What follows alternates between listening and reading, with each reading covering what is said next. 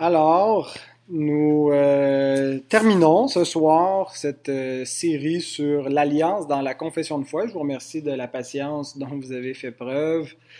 Euh, c'est pas évident de passer six séances et on sait pas trop qu'est-ce que qu'est-ce que le gars il raconte là. pas, c'est pas une insulte à votre intelligence, c'est, c'est plutôt la, difficulté du sujet en réalité. Euh, c'est ça. Mais euh, ça a été un bon coup de pratique pour moi d'essayer de, de, de, le dire, de, de, présenter ça de manière orale avec quelques supports visuels.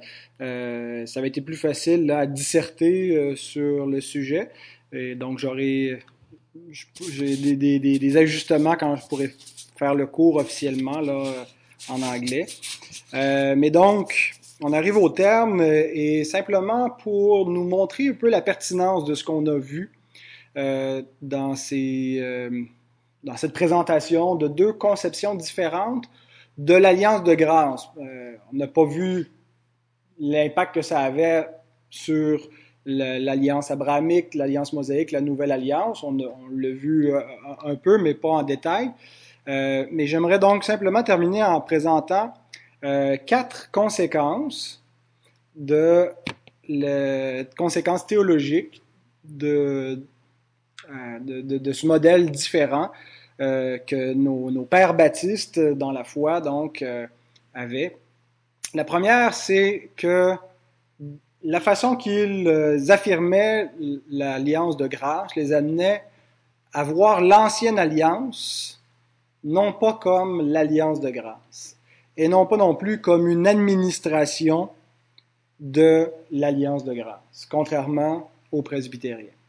Si l'alliance de grâce, pardon, si l'ancienne alliance, l'alliance que Dieu a fait avec Israël dans l'Ancien Testament, quand vous lisez l'Ancien Testament, si cette alliance-là, c'est l'alliance de grâce, c'est la même alliance que la nôtre dans le Nouveau Testament. Comment expliquer des textes comme celui-ci, par exemple? Où l'apôtre Paul nous dit, il nous a rendus capables d'être ministres d'une nouvelle alliance. Donc la terminologie de la nouvelle alliance, elle est biblique. Euh, non de la lettre, mais de l'esprit. Et l'opposition qu'il fait entre lettre et esprit, c'est l'opposition entre l'ancienne et la nouvelle alliance. L'ancienne est l'alliance de la lettre, la nouvelle c'est l'alliance de l'esprit. Car la lettre tue, mais l'esprit vivifie. Or, si le ministère de la mort, gravé avec des lettres sur des pierres, a été glorieux, au point que les fils d'Israël ne pouvaient fixer les regards sur le visage de Moïse à cause de la gloire de son visage. Bien que cette gloire fût passagère, combien le ministère de l'Esprit ne sera-t-il pas plus glorieux? Si le ministère de la condamnation a été glorieux, le ministère de la justice est de beaucoup supérieur en gloire. Ce que l'apôtre Paul nous dit ici, c'est que l'ancienne alliance n'avait pas pour ministère d'apporter la grâce et de donner comme bénédiction le Saint-Esprit, mais c'était une alliance euh, qui apportait une condamnation, qui exerçait la justice, qui présentait la, loi de Dieu et donc qui n'était pas inconditionnelle. Euh, alors comment est-ce que les pédobaptistes qui ont la même Bible que nous, qui ont une théologie réformée, euh, doivent expliquer ce texte et bien d'autres où Paul oppose l'ancienne et la nouvelle alliance. Il ne les présente pas comme deux différentes administrations d'une même alliance. Euh, comment est-ce qu'on peut expliquer donc un, une telle affirmation, une telle dualité dans la théologie de Paul si on croit que somme toute l'ancienne et la nouvelle sont la, la, ont la même substance? Euh, il y a différentes façons que les pédobaptistes expliquent cela. Euh, mais une des, de ces différences, c'est de dire que ce texte qu'on vient de lire et d'autres où Paul nous présente les, les, éléments qui semblent conditionnels de la loi, euh, en fait, présentent pas des conditions pour hériter du salut, mais les conséquences. Un peu comme dans le Nouveau Testament, parce que euh, une fois qu'on devient chrétien, eh bien, on doit vivre selon les exigences de Dieu. Et donc, c'est pas parce qu'on vit selon les exigences de Dieu qu'on mérite la vie éternelle, mais parce qu'on a reçu la vie éternelle qu'on vit selon les exigences de Dieu. Alors, l'obéissance n'est pas conditionnelle à la grâce, mais conséquente à la grâce reçue. Il dit c'est, exactement ce que c'est ce qu'était l'ancienne alliance. L'ancienne alliance, Dieu a fait grâce à Israël, le libéré de l'Égypte, et ensuite lui a donné conséquemment à cela des lois à obéir. Cependant, euh, si on retourne à l'ancienne alliance, par exemple dans Exode 19, euh, quand Dieu fait alliance avec Israël, l'ancienne alliance, c'est une cumulation de, plusieurs euh, paroles d'alliance depuis la, sortie du Jardin d'Éden, et progressivement l'alliance que Dieu fait avec les patriarches jusqu'à l'alliance avec Israël et même avec David, on peut dire que tout ça, c'est l'ancienne alliance. Donc, il y a eu euh, un progrès dans l'établissement de l'ancienne alliance. Mais donc, un, des tournants euh, euh, clés dans l'ancienne alliance, c'est la sortie d'Égypte et l'alliance que Dieu fait avec le peuple d'Israël. Et il dit, maintenant, si vous écoutez ma voix et si vous gardez mon alliance, vous m'appartiendrez entre tous les peuples, car toute la terre est à moi. Vous serez pour moi un royaume de sacrificateurs, une nation sainte. Voilà les paroles que tu diras aux enfants d'Israël. Les paroles qui sont reprises et appliquées dans la nouvelle alliance, à l'exception qu'il n'y a plus l'élément conditionnel qu'on retrouve. Quand Dieu fait l'alliance avec Israël, il y a un si qui est, qui est, qui est déterminant si vous gardez mon alliance, si vous mettez en pratique mes commandements, voici les bénédictions que vous aurez. Et donc, toute la, condition d'Israël dans la terre promise dépendait de l'obéissance. Et on retrouve, par exemple, dans Deutéronome 27, 28, euh, vraiment de manière très évidente, que la, loi, pas la loi, mais l'alliance entre Israël et Dieu, c'était Fais cela et tu vivras. Voici les bénédictions en cas d'obéissance, voici les, malédictions en cas de désobéissance. Ce qu'on ne trouve pas dans la nouvelle alliance, parce que c'est une, euh, alliance de grâce euh, et, qui est inconditionnelle. Et même chose avec l'alliance abrahamique qui vient euh, avant, donc que, que, dans la conception baptiste, on ne peut pas séparer Abraham de Moïse.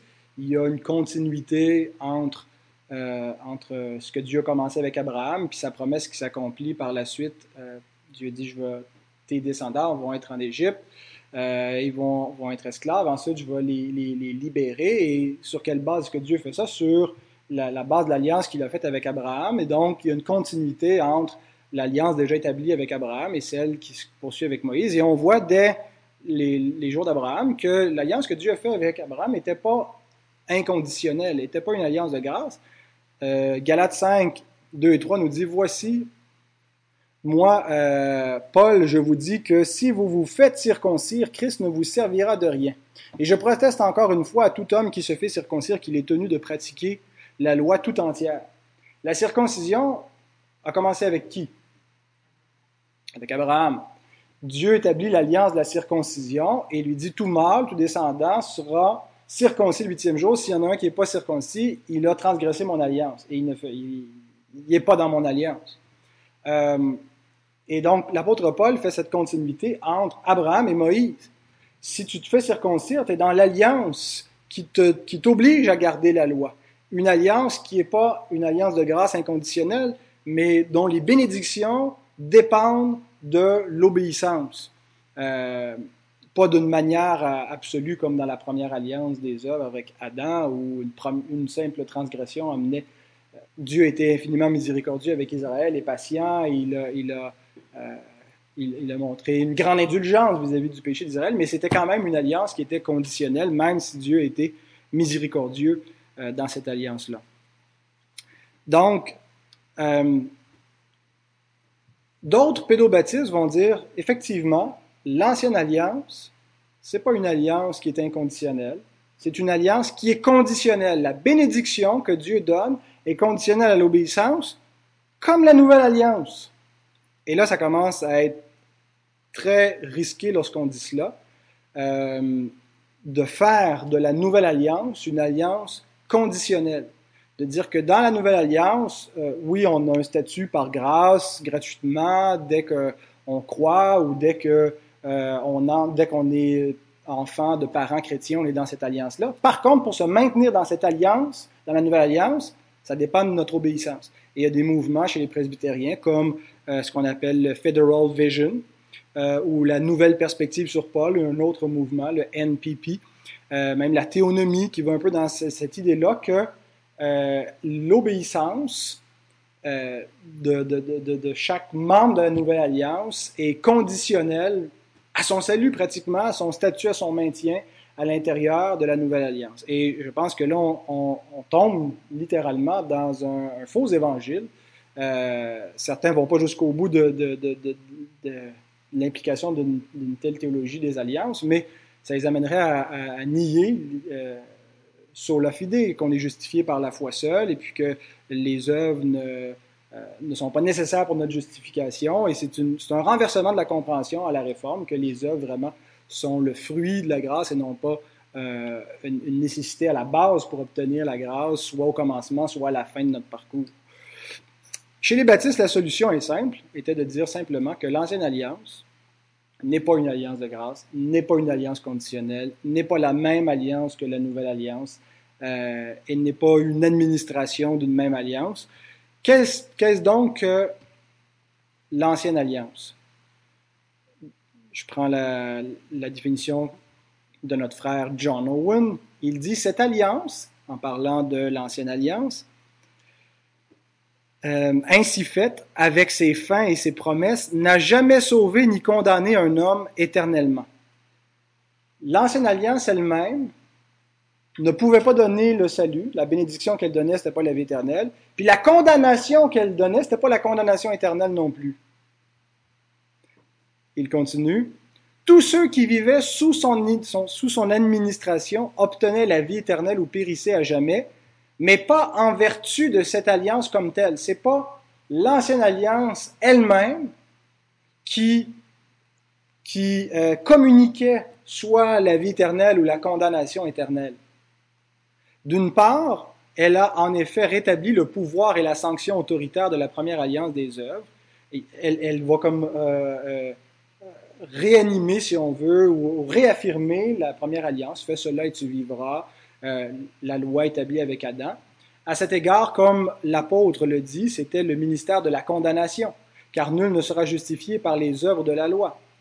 Mais ce n'est pas l'ancienne alliance elle-même qui amenait la condamnation, c'était la première alliance. Il y a des hommes qui ne sont pas dans l'ancienne alliance, au bord de la rue, un peu partout, et qui pourtant vont vivre une condamnation éternelle, non pas en vertu d'une alliance dans laquelle ils ne sont pas, l'ancienne alliance, mais en vertu d'une alliance dans laquelle ils sont, l'alliance des œuvres, qui est réaffirmée par l'ancienne alliance, mais ce n'est pas l'ancienne alliance elle-même qui condamne éternellement, c'est la première alliance que Dieu a établie à la création avec Adam qui a amené la condamnation sur tous les hommes. D'autre part, euh, elle a également conduit à la promesse qui servit d'instrument offrant la vie et le salut à tous ceux qui croient. En ce qui concerne ce qu'elle apporte en elle-même, elle fut confinée aux choses temporelles. Et ça, c'est un point vraiment important. En ce qui concerne ce qu'elle apporte elle-même, qu'est-ce que, si elle n'apporte pas la, vie éternelle ou la condamnation éternelle, qu'est-ce qu'elle apporte en elle-même, cette alliance-là? Elle fut confinée aux choses temporelles. C'est une alliance terrestre qui est limitée dans un cadre terrestre temporel. Les croyants furent sauvés sous elle, mais non en vertu de celle-ci. Les pécheurs périssaient éternellement sous elle, mais, mais par, la, pardon, par la malédiction de la loi originale des œuvres. Donc, et cette théologie euh, que Owen affirme, elle, elle, est tout à fait entérinée par la confession de foi, par la pensée euh, des baptistes euh, calvinistes du XVIIe siècle. Ben, je, je, donne trois points sur l'ancienne alliance pour clarifier ce que je viens de dire, puis si ça ne si ça répond pas, vous pourrez poser votre question.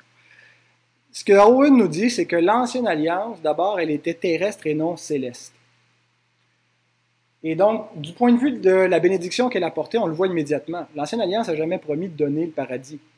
Elle a promis une terre la terre promise. Elle a promis un lieu très spécifique désigné dans un périmètre, dans un territoire donné. Et donc, euh, la Nouvelle Alliance, elle, ne nous donne pas la terre promise, la Palestine, ou euh, ce qu'elle nous donne, c'est la terre au complet renouvelée, le paradis restauré par le Christ. Donc, il y a déjà un contraste. La première, elle était terrestre, la nouvelle alliance, qui est la vraie alliance de grâce, elle est céleste. L'ancienne alliance, elle était conditionnelle. Elle n'était pas une alliance de grâce. Pour entrer dans la terre promise, euh, Israël devait garder l'alliance et s'y maintenir par l'observation des commandements de Dieu.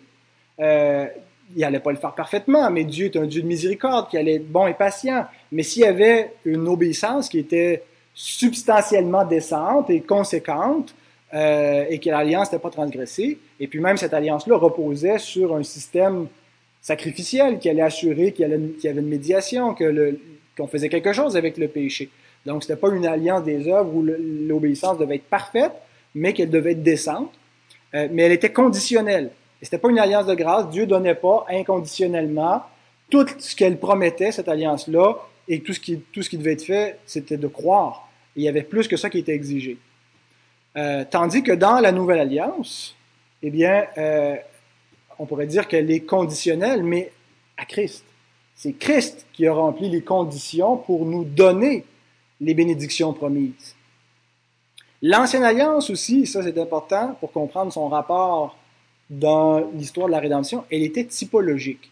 Quand on dit que c'était une alliance terrestre, euh, tout ce qu'elle visait, c'était Canaan, c'était la vie en terre promise. Donc on se dit, à quoi ça servit? Pourquoi est-ce que Dieu n'a pas donné immédiatement la réalité? Euh, pourquoi est-ce que euh, alliance comme ça terrestre? Mais c'était une alliance aussi qui était typologique. C'est-à-dire que ce qu'elle donnait pointait vers une autre réalité. Elle était une alliance parabole, était une alliance qui, euh, dans, ses dispositions, représentait la réalité, mais n'était pas en elle-même la réalité. Par exemple, le système sacrificiel pouvait pas expier le péché, pouvait pas enlever le péché, mais il représentait ou pointait vers une alliance qui allait accomplir cette réalité-là. Euh, et, elle, elle, montre aussi dans cette typologie que c'était l'obéissance qui devait gagner la terre promise exactement ce que la Nouvelle Alliance a accompli. L'obéissance de Christ a, récupéré le monde perdu par Adam. Par l'obéissance d'un seul homme, le, péché est entré dans le monde, la condamnation, le monde a été perdu. Mais par l'obéissance d'un seul homme, la terre promise, mais pas la terre promise symboliquement, typologiquement, mais le monde restauré comme paradis sous la gouverne du Messie de Dieu est redonné aux hommes. Et donc, euh, on ne peut pas prendre les réalités de l'ancienne alliance et les appliquer unilatéralement à la nouvelle alliance comme s'il s'agissait de la même chose, de la même substance, de la même alliance, euh, et que les seules différences entre les deux sont externes, secondaires, sont du point de vue de l'administration, mais qu'au niveau de ce qu'elles offrent, elles offrent exactement la même chose. Elles n'offrent pas la même chose. Elles ne sont pas simplement différentes en, administration, mais en substance. Et, et donc, une chose qu'on ne peut pas faire, que font les presbytériens, c'est de prendre le principe de la postérité dans l'Ancienne Alliance et de dire que parce que tu étais dans l'Ancienne Alliance et que tes enfants étaient, les enfants nés de toi étaient dans cette alliance-là, conséquemment, ce principe-là euh, vaut également dans la, Nouvelle Alliance et nos enfants sont dans la Nouvelle Alliance parce qu'ils sont nos enfants. Euh, et dès qu'on dit ça, il y a énormément de problèmes parce qu'on dit, ils sont dans la Nouvelle Alliance, donc ils sont sauvés, non, ils ne sont pas sauvés. Ben, ils sont dans la Nouvelle Alliance. Qu'est-ce que ça veut dire? Ils sont, sont, dans la Nouvelle Alliance sans être sauvés. Et là, ça pose toutes sortes de problèmes. Donc, ça nous amène à une deuxième conséquence, et les autres vont être un peu plus courtes, la façon d'entrer dans l'Alliance. Il y a toujours eu une seule façon d'entrer dans l'Alliance de grâce depuis le commencement. C'est quoi? La foi. Est-ce que c'est par la foi qu'on entrait dans l'Ancienne Alliance? c'était par l'obéissance, par la circoncision. Tout mâle qui ne euh, sera pas circoncis n'est pas dans mon alliance, il a brisé mon alliance. Euh, et donc, c'était le signe de l'alliance. Vous êtes dans l'alliance et vos enfants sont dans l'alliance par génération naturelle. Parce que Dieu fait une alliance avec la postérité physique d'Abraham. Mais parallèlement à ça, il fait une alliance avec la postérité spirituelle d'Abraham. Pendant qu'il fait alliance avec la postérité physique d'Abraham, cette postérité-là peut entrer dans l'alliance de grâce, qui n'est pas encore établie, qui est seulement annoncée ou promise, et c'est par la foi. Tous ceux qui, comme Abraham à l'époque de l'Ancienne Alliance, ont cru les promesses, ont cru dans le Messie avant qu'il vienne, ont vu et salué de loin le jour de Christ et ont eu la foi en lui, sont entrés dans l'alliance de grâce. Mais il y en a qui étaient dans l'Ancienne Alliance sans être dans l'alliance de grâce, parce que l'Ancienne Alliance On n'y entrait pas par la foi, on y entrait par descendance naturelle. Euh, mais arrivé avec la nouvelle alliance, cette ancienne alliance-là prend fin. Elle, a été abolie. Et donc, il n'y a plus ce principe d'alliance avec une postérité physique d'Abraham, mais il y a une seule alliance qui persiste, c'est avec la postérité spirituelle d'Abraham, qui est établie dans la nouvelle alliance.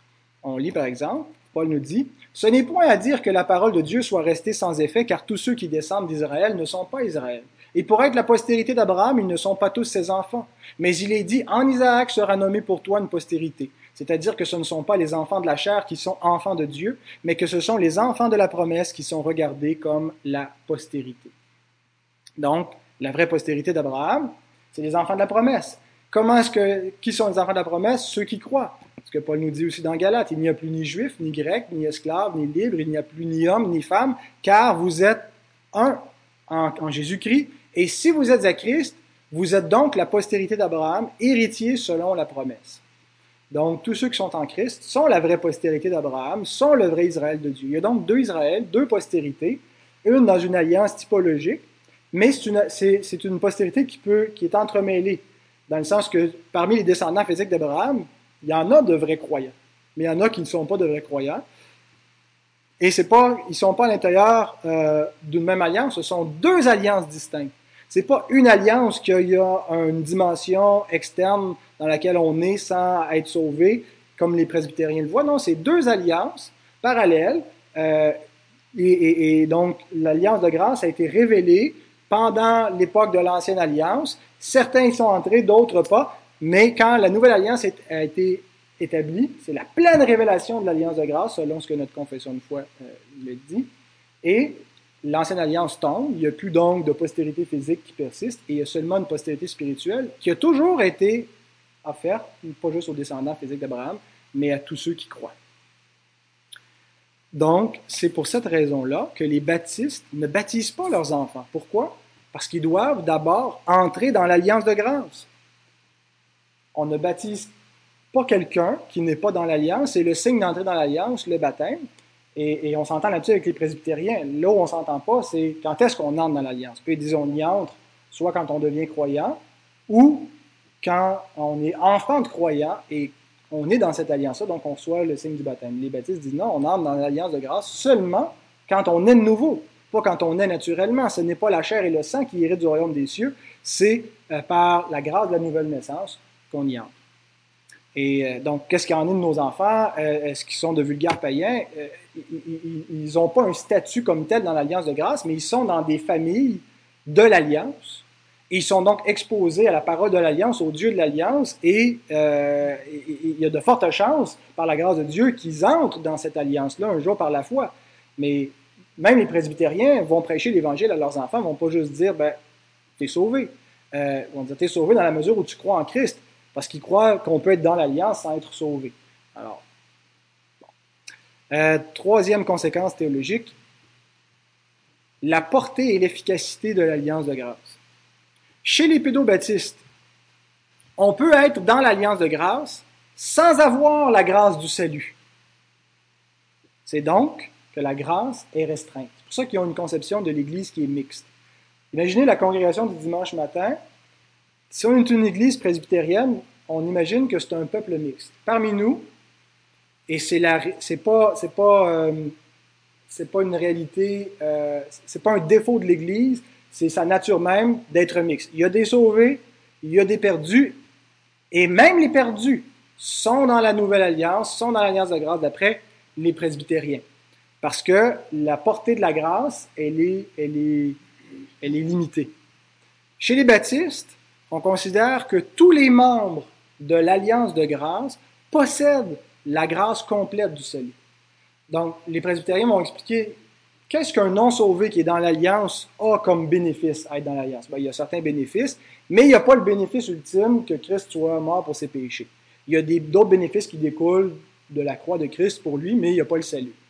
Alors, notre compréhension, nous, de Jérémie 31, euh, verset 31-34 est assez différente. Regardez qu'est-ce que le prophète nous dit quand il annonce la nouvelle alliance. Voici les jours viennent, dit l'Éternel, où je ferai avec la maison d'Israël et la maison de Juda une alliance nouvelle. En, maison d'Israël, maison de Juda, c'est le, le, vrai Israël, le vrai Juda de la foi, l'Église. euh, ceux, qui, sont comme Abraham, la vraie postérité. Et cette alliance-là sera non comme l'alliance que je traitais avec leur père, donc elle va être différente. C'est pas la même alliance. Il le dit ici, c'est pas une autre administration, c'est une, une, alliance différente. Elle ne sera pas comme l'alliance que j'ai traitée avec le père, leur père, le jour où je les saisis par la main pour les faire sortir du pays d'Égypte, alliance qu'ils ont violée, quoique je fusse leur maître, dit l'Éternel. Mais voici l'alliance que je ferai avec la maison d'Israël. Après ces jours-là, dit l'Éternel, je mettrai ma loi au-dedans d'eux, je l'écrirai dans leur cœur, et je serai leur Dieu, et ils seront mon peuple. Celui-ci n'enseignera plus son prochain, ni celui-là son frère, en disant, Connaissez l'Éternel, car tous me connaîtront.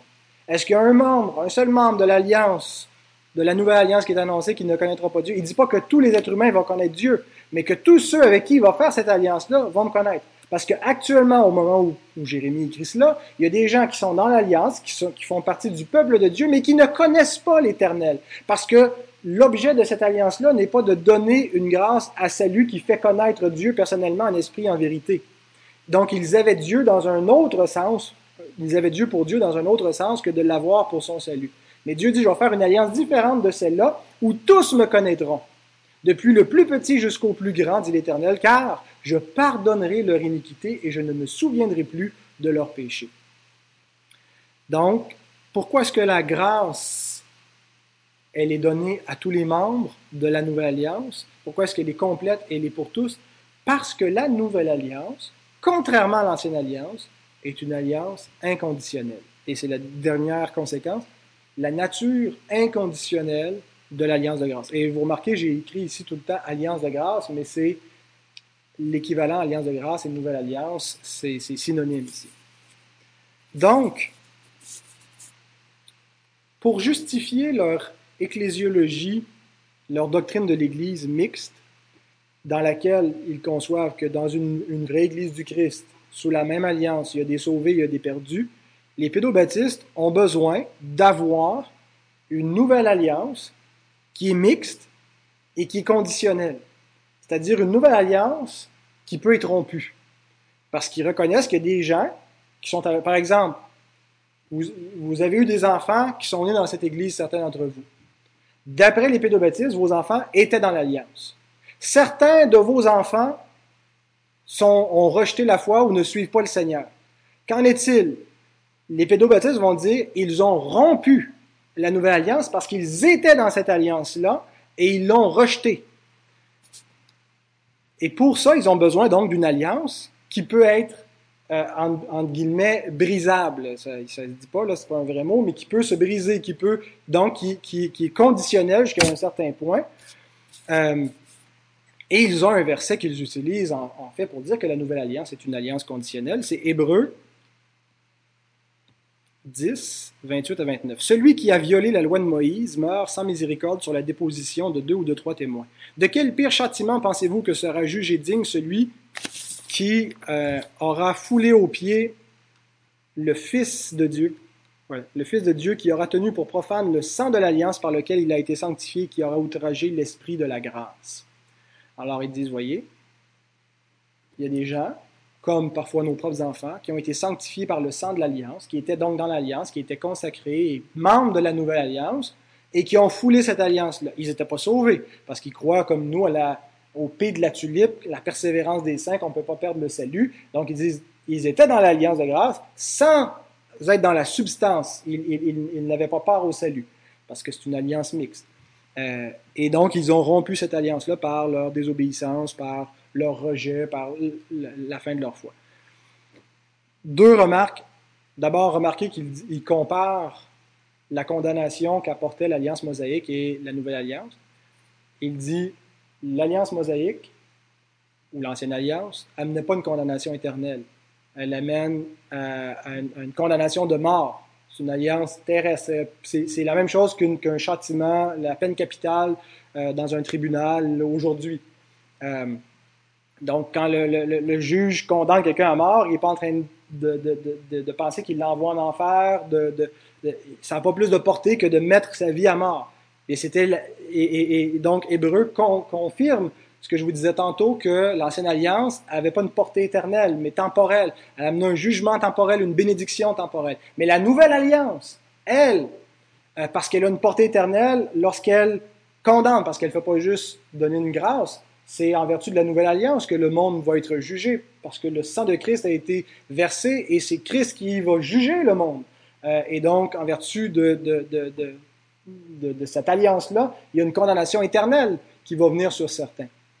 Euh, mais donc, est-ce que certains ont été sanctifiés par le sang de l'alliance et, donc euh, vont être condamnés par cette même alliance? Est-ce qu'on peut être sauvé, être dans l'alliance, sanctifié par le sang, pour être ensuite condamné? J'avais fait une prédication exclusivement sur le verset 29, peut-être vous vous en souvenez, sinon il est sur Internet, où j'explique que la bonne traduction du verset 29, c'est que euh, c'est pas l'apostat qui est sanctifié par le sang, mais c'est l'alliance elle-même.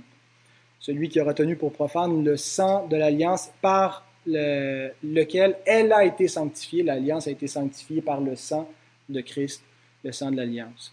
Et donc, celui dont il est question ici, l'apostat en question, nous dit l'apôtre Jean, euh, et, ils sont sortis de nous, du milieu de nous, mais ils n'étaient pas des nôtres. Parce que juste avant, l'auteur de l'Épître aux Hébreux nous dit que quelqu'un qui était sanctifié par le sang, voici ce qui lui arrive. C'est en vertu de cette volonté que nous sommes sanctifiés par l'offrande du corps de Jésus-Christ une fois pour toutes. Sanctifiés définitivement dans le même chapitre. Verset 14. Car par une seule offrande, il a amené à la perfection pour toujours ceux qui sont sanctifiés. C'est le même verbe qui est appliqué et il nous montre que ceux qui sont sanctifiés par le sang de l'alliance ne peuvent pas être perdus.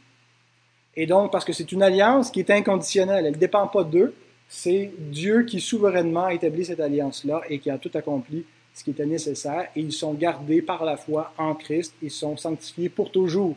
Donc, qui est celui qui a retenu pour profane le sang de l'alliance? Un faux croyant qui n'a jamais été dans l'Alliance. Et c'est très important de comprendre ça, 1 Jean 2,19.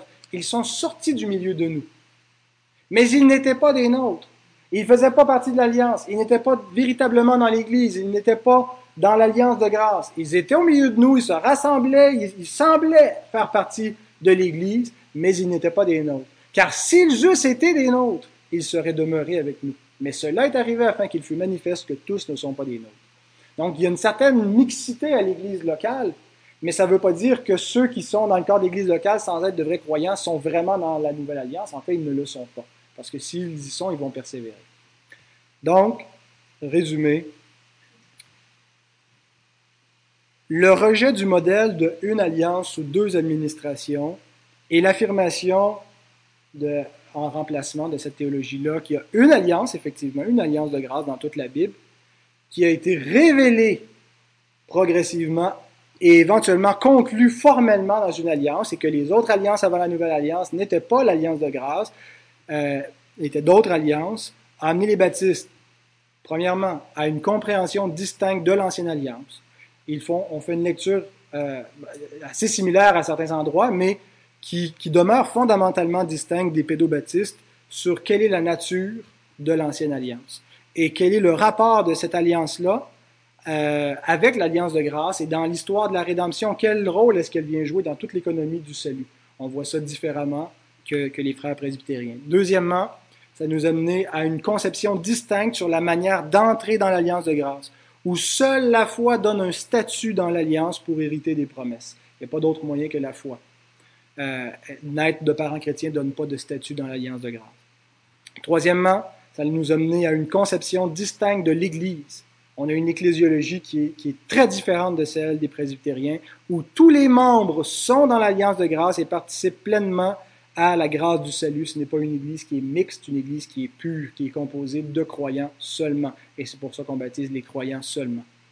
Et finalement, ça nous a mené à une conception distincte de la nouvelle alliance comme alliance de grâce entièrement inconditionnelle, impossible à briser, car elle est garantie par le sang de Christ et sa médiation éternelle. Et je pense que notre théologie est, de loin euh, plus biblique et, plus en harmonie avec des doctrines que les pédobaptistes confessent comme nous, parce qu'ils sont, réformés euh, avant nous, mais euh, je pense qu'il y a une inconséquence entre certaines doctrines auxquelles ils tiennent, comme nous, comme les doctrines de la grâce, et cette théologie des alliances qui révèle une certaine incompatibilité, certaines incohérences. Alors voilà, et pour ceux qui écoutent sur Internet, j'ai des presbytériens qui veulent répondre, vous êtes bienvenus. Est-ce qu'il y a des questions? Non, mais euh, ça, ça, va être mis sur, euh, en ligne.